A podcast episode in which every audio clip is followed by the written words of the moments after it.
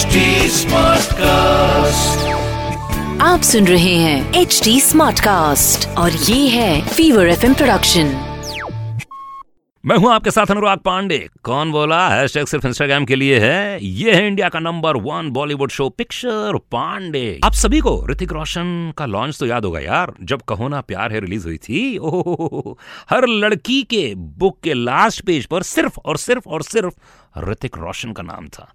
हर award function में सिर्फ़ और सिर्फ़ और सिर्फ़ ऋतिक को अवार्ड मिलता था या उनकी फ़िल्म को अवार्ड मिलता था। और ऐसे ही फ़ंक्शन में ऋतिक ने परफॉर्म किया।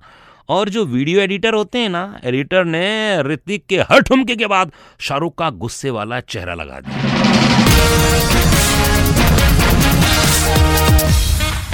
अब इसकी वजह से मार्केट में खबर फैल गई। शाहरुख खान, ऋतिक रोशन से बहुत जलने लगे हैं क्योंकि नया सुपरस्टार आ गया है मार्केट में। लेकिन असलियत ये नहीं थी, जी हाँ इसके पहले शाहरुख को ही ऑफ़र की गई थी ये फ़िल्म। रोशन के बीच कभी कोई मनमुटाव भी नहीं हुआ था। सोचो यार एक अवार्ड फ़ंक्शन के चलते हुए एडिटिंग के कारण इतनी बड़ी कंट्रोवर्सी हो गई थी सिर्फ़ और सिर्फ़ पिक्चर पांडे अनुराग पांडे के साथ। आप सुन रहे हैं एच डी स्मार्ट कास्ट और ये था fever F production H smart Smartcast.